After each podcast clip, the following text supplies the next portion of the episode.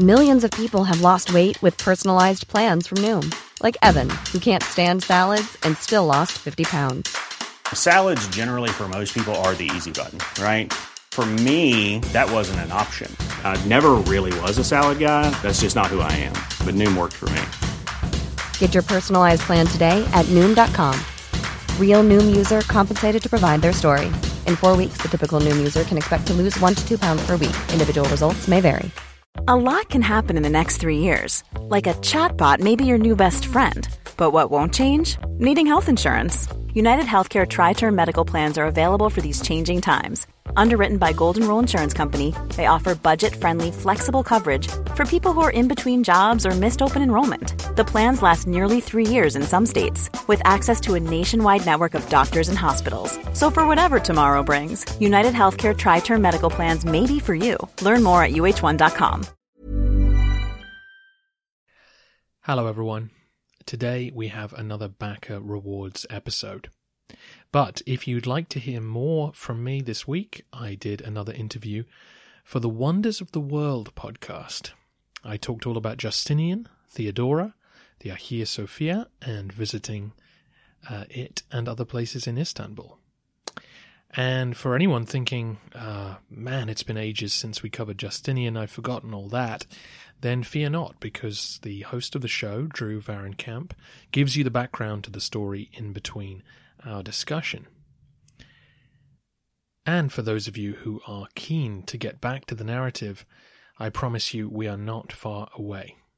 Next week we need to talk about the economy, then the rise of the Turks, and then I'll answer the rest of your end-of-the-century questions, talk about our sources for the post-Basil II world, and then we're back to business.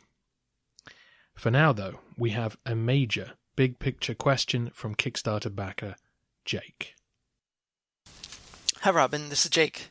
Rather than asking you three separate questions for the Kickstarter thing, I'm hoping you might offer your thoughts on one big question instead. So here it is. Setting aside political boundaries and administrative structures and thinking instead in terms of population movements, cultural conversion, and ethnic identities, what does the sweep of history look like in the Byzantine world for the period you've covered, so about 500 to 1000 CE? In other words, how different would the maps look if we focused on the boundaries between self-identifying social groups rather than which emperor or king controlled which territory at a given time? You've previously commented on the fact that the political lines drawn on maps are generalizations or overstatements of centralized control anyway, so which factors would have been the most relevant to the people actually living there at the time? I appreciate any thoughts you can offer, even if you don't have good sources to draw on, so thanks for giving it a shot. Wow, what a question.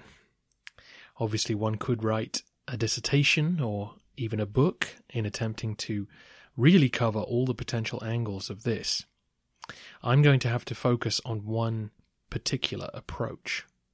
I think we can break the Byzantine world down into three distinct zones: the Balkans, Anatolia, and the eastern provinces. I'm going to look at each at two particular moments, and I'm going to focus on Jake's line, which factors would have been most relevant to the peoples living there at the time. And by factors, I mean what were the practical concerns for ordinary people in the wake of major political change. So if being included or excluded from the administrative structures of a large empire was not the most relevant concern for most people, what was? I think this will get us into population movement and cultural change as we go. Let's take our first point of reference as 700 AD. The 7th century saw the Byzantine world change forever with the rise of Islam and the loss of the Balkans. And this is where map makers have to make difficult decisions about what exactly to display. Back in 500, the Balkans was a solidly Roman place on our maps, but by 700 it had slipped almost completely from imperial control. The maps you see now either show a blanket of Slav tribes or suggest that the Bulgars, Serbs, Croats, etc. were specifically in charge of parts of it. What was most relevant to people living there during this upheaval? Well, it's worth saying that the Balkans had been a war zone on and off for several centuries. It had been a prime target of raids during the crisis of the 3rd century, and then had been occupied or savaged by the Visigoths, the Huns, and the Ostrogoths. Needless to say, the Balkans was not a place where peaceful urban life really existed. It was rugged country, and owing to its varied landscape, its communities could live quite separate lives from one another. What kept them together was the regular travel back and forth of imperial troops and administrators. They largely disappeared during the civil war between Phocas and Heraclius and would not return for a long time. To the people on the ground, this meant a great deal of localization. Instead of seeing themselves as part of a continent-wide network, many had to adapt to new, local power structures. The structures which turned out to be the most robust were the tribes of the incoming Slavic people. It's a mystery to us exactly how this process took place, but Romanness in the region seems to have withered because of the lack of cultural cohesion amongst the population. You may remember that back in 500 AD, some maps show the northern Balkans being populated by Latin speakers and the southern half by Greek. These are broad linguistic generalizations, and in keeping with the fragmented geography, different communities in different places spoke different dialects, some heavily influenced by Latin or Greek, some not. This disparity probably meant that there was more pressure on ex-Roman peasants to learn the Slavic tongue than the other way round.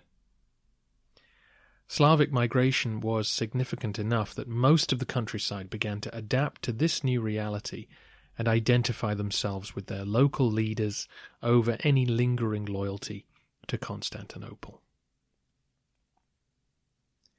Moving on to Anatolia.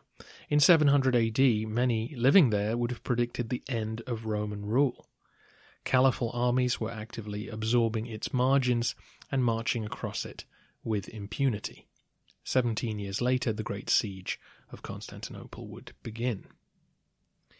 Anatolia had largely avoided the depredations which the Balkans had suffered, but once 600 AD arrived, that all changed. First the Sassanids, then the Arabs sacked all the wealthy cities of the peninsula and reduced it to a pitiful state.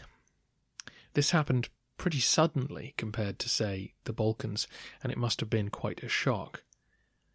Of course, Roman rule would survive, but for Anatolia that meant becoming a permanent buffer zone.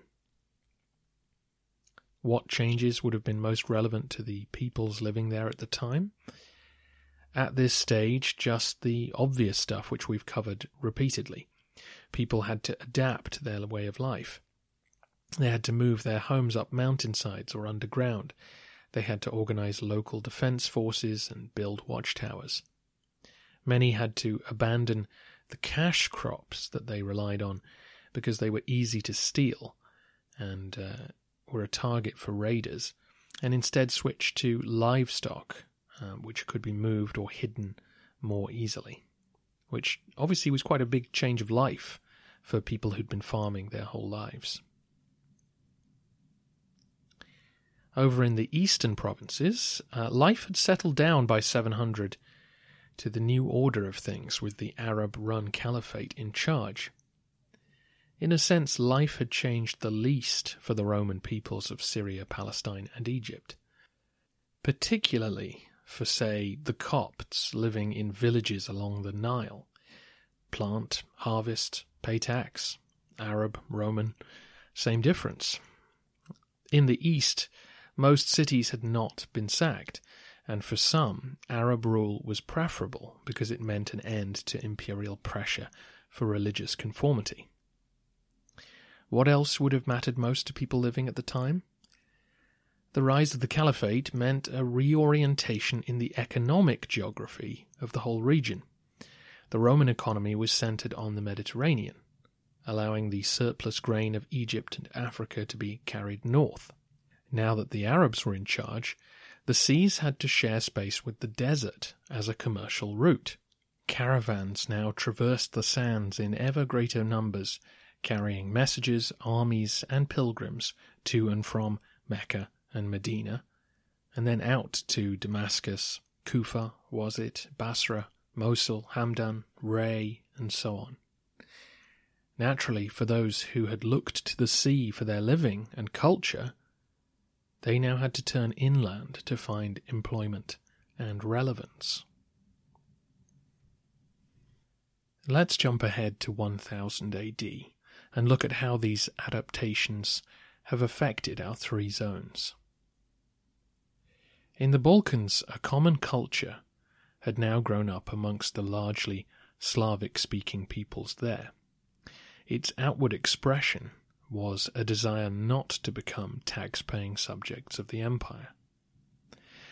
This might sound simplistic, but the willingness of populations to pay direct taxation was a massive factor in defining culture and behaviour. A population who accept that tax is fair are far easier to rule and allow for a civilian government to develop, whereas one that resists taxation will require a militarized elite to constantly patrol their behavior and cajole them to accept some kind of settlement. The fragmented geography of the Balkans allowed the Slavs a degree of independence that was too desirable to give up, and offered them enough of a screen from Roman attacks to be a practical ideology. So once the Slav tribal structure had absorbed most of the ex-Roman peasantry, there was little that could shift this culture. Not domination by the militarized Bulgar elites, nor conversion to Christianity.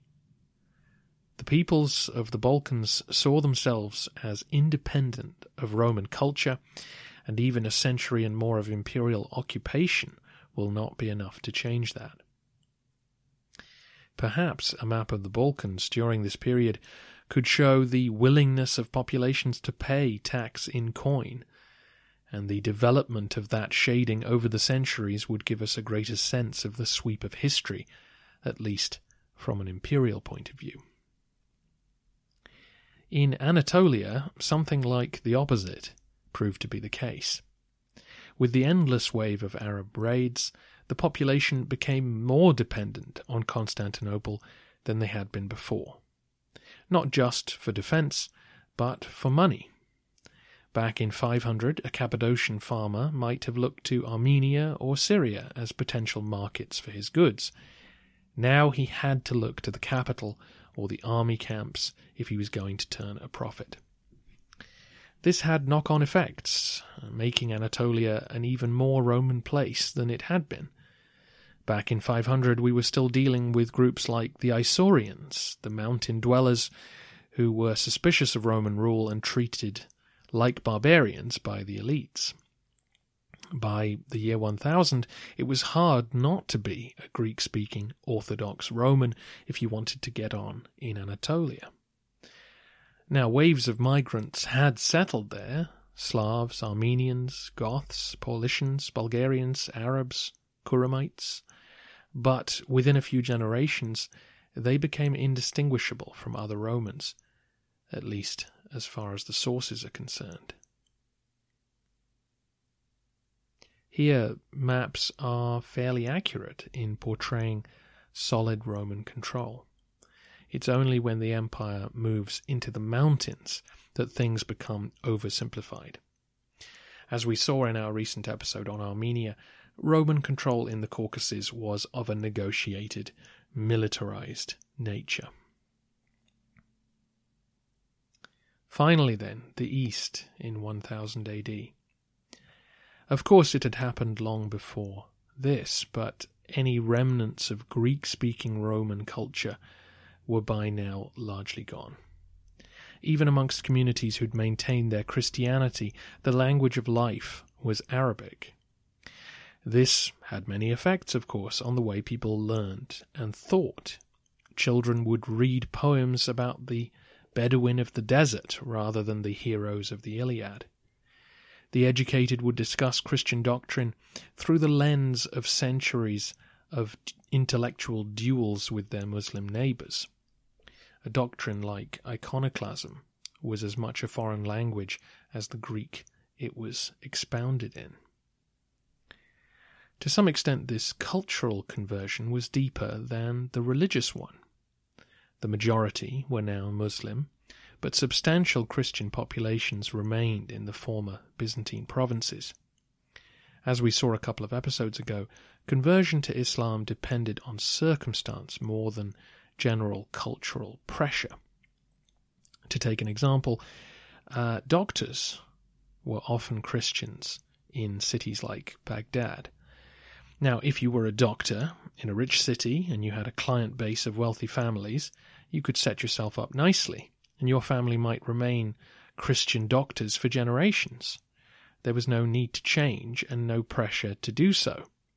Your payment of the jizya was a benefit to the Muslim community, so both sides were happy with this arrangement.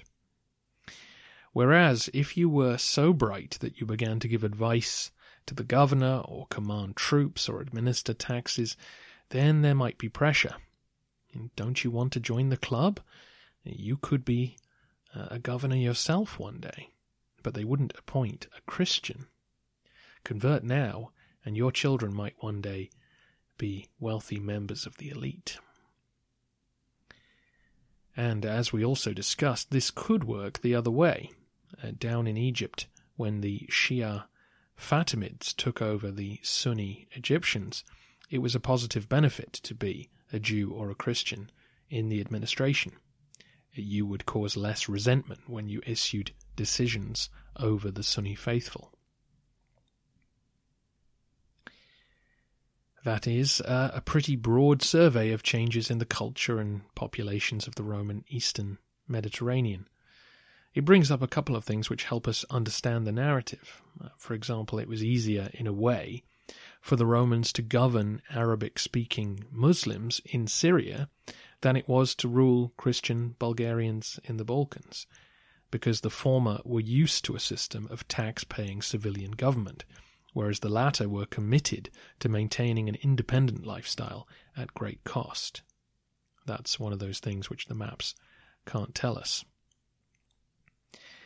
It's also worth mentioning that there are dozens of smaller peoples living across the Roman and Arab worlds who identified only with their own tribe or tribes, many of whom lived quite independent existences and would not consider themselves part of the larger state whose shading dominates the map.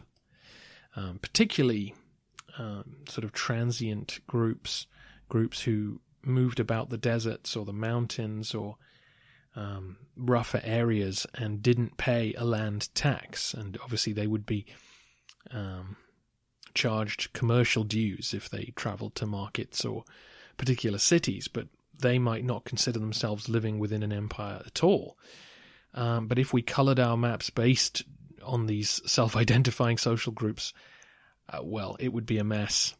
And it would also be impossible to do because of our lack of sources. But that's something that I struggle to communicate, and hopefully in future Byzantine stories I might be able to shine a light on some of these areas. But lots of places, particularly in the Balkans and in the Taurus Mountains, there were whole communities who I think, they may have suffered from the raids or requisitions of armies, but beyond that, wouldn't have really viewed themselves as part of a state or politics at all. And that's the sort of thing that does not get mentioned often in the history books because it's too nuanced. And when people say, oh, the Romans have conquered all this territory, how could they then lose it all, or whatever, and you think, well, governing an area filled with people who are ungovernable is not a great benefit. That's why settled farmers who are used to paying tax are so much more valuable than some other groups. Anyway, ultimately, the maps can only mislead us so far. Obviously, I focused on the events of the 7th century because they really did change the world forever. The Slavs took over the Balkans, the Arabs, the East, and their cultural influence on those places has lasted until today, and certainly outlasted Byzantium. Is there a way of shading the maps to make them look more relevant to the reality on the ground? I think you could draw one based on the influence of the state, one which would see centres like Constantinople and Cairo and Baghdad with dark colours shading the areas they controlled effectively, and then getting lighter and lighter in areas where their control was much weaker. I think that would give a more realistic impression than simple colour coding based on borders. And as I said at the beginning, there's obviously a lot of different ways one could tackle this question. While we're talking about the sweep of history, though, I don't think I've shared this on the podcast before, and sadly I can't locate the reference for it at the moment, but one scholar I read kind of commented that the one way to view the sweep of history, particularly across the period we're talking about, is to extend your arc much further back into history and look at the struggle for control of the Middle East between European and Asian peoples. So if you go back to Alexander the Great, he destroyed the Achaemenid Persian Empire and brought Hellenistic culture to the eastern seaboard of the Mediterranean. You know this. Antioch and Alexandria were founded on the principles of Greek city living. And of course, Alexander may have attempted to extend this further, and as might his generals and descendants, but eventually most of them were overthrown by native Asian peoples, including the Sassanid, or, you know, the Parthians and so on. I'm getting ahead of myself. The European civilization, as it were, that was established on the eastern seaboard of the Mediterranean stayed in place, of course, because the Romans arrived, and they encouraged those cities to maintain that sort of Hellenistic style of living. And obviously they were there from, the 1st century AD until the 7th century. And this period created a political geography based around the Syrian desert as the border zone between European origin civilizations and Asian ones. As we just mentioned, the Parthians took over from the remnants of Alexander's generals' states, and then they were replaced by the Sassanids. And so you had these two sides looking at each other across the Syrian desert. You had Iraq on one side, backed usually by the resources of Iran, as we would think of them. And these two power blocks formed the basis of the Middle East for centuries, and the dynamics of politics, culture, and the economy operated around the Syrian desert. And the rise of the Arabs, who of course used that desert to such devastating effect to create their own empire, meant that people of Asian origin took back the whole area. So the European civilization, as it were, these are very loose definitions, the Romans, they were pushed back into Anatolia, and the Asian civilization, the Arabs, took over the whole of the Middle East. And this, of course, made the Syrian desert no longer a border. Instead, Syria and Iraq were now part of the same state, just as they had been under the Achaemenid Persians before Alexander invaded. So if you take the names of political states out of it, and you were to colour a map purely based on a very broad European versus Asian civilizational conflict, then it's interesting to see the sweep of time in this way. In fact, looking super long-term, we might note that the Greek and Roman period, sort of 300 BC to 700 AD, is quite an exception in the history of the Middle East. In fact, where we are now in the narrative in 1025, was far more typical of the Middle Eastern balance of power. You know, Byzantium, the Anatolian power, and then the Fatimids in Egypt in the south, and the Buyids in Iran, and a sort of chaotic Baghdad in the middle.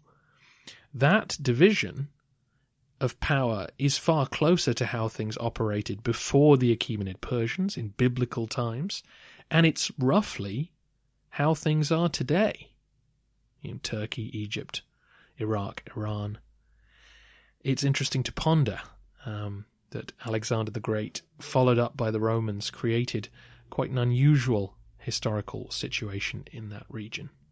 So there you go, there's another sweep of history, way of looking at our period and how one could shade it on a map. I attempted to answer this question in several different ways over the course of this week, and I'm not sure I'm entirely satisfied. Your feedback would be welcome on better ways to document the sweep of history over our period. But thank you so much to Jake for the question. Next time we look at the economic recovery across Byzantium and tackle a series of listener questions. In the meantime, check out wonderspodcast.com or search for Wonders of the World wherever you get your podcasts. Not only can you hear me talking about Justinian, but Drew will take you all around the wonders of our world, exploring the history and what you can see when you visit today. Mom deserves the best, and there's no better place to shop for Mother's Day than Whole Foods Market. They're your destination for unbeatable savings. From premium gifts to show-stopping flowers and irresistible desserts, start by saving 33% with Prime on all body care and candles. Then get a 15-stem bunch of tulips for just $9.99 each with Prime. Round out Mom's menu with festive rosé, irresistible berry chantilly cake, and more special treats. Come celebrate Mother's Day at Whole Foods Market.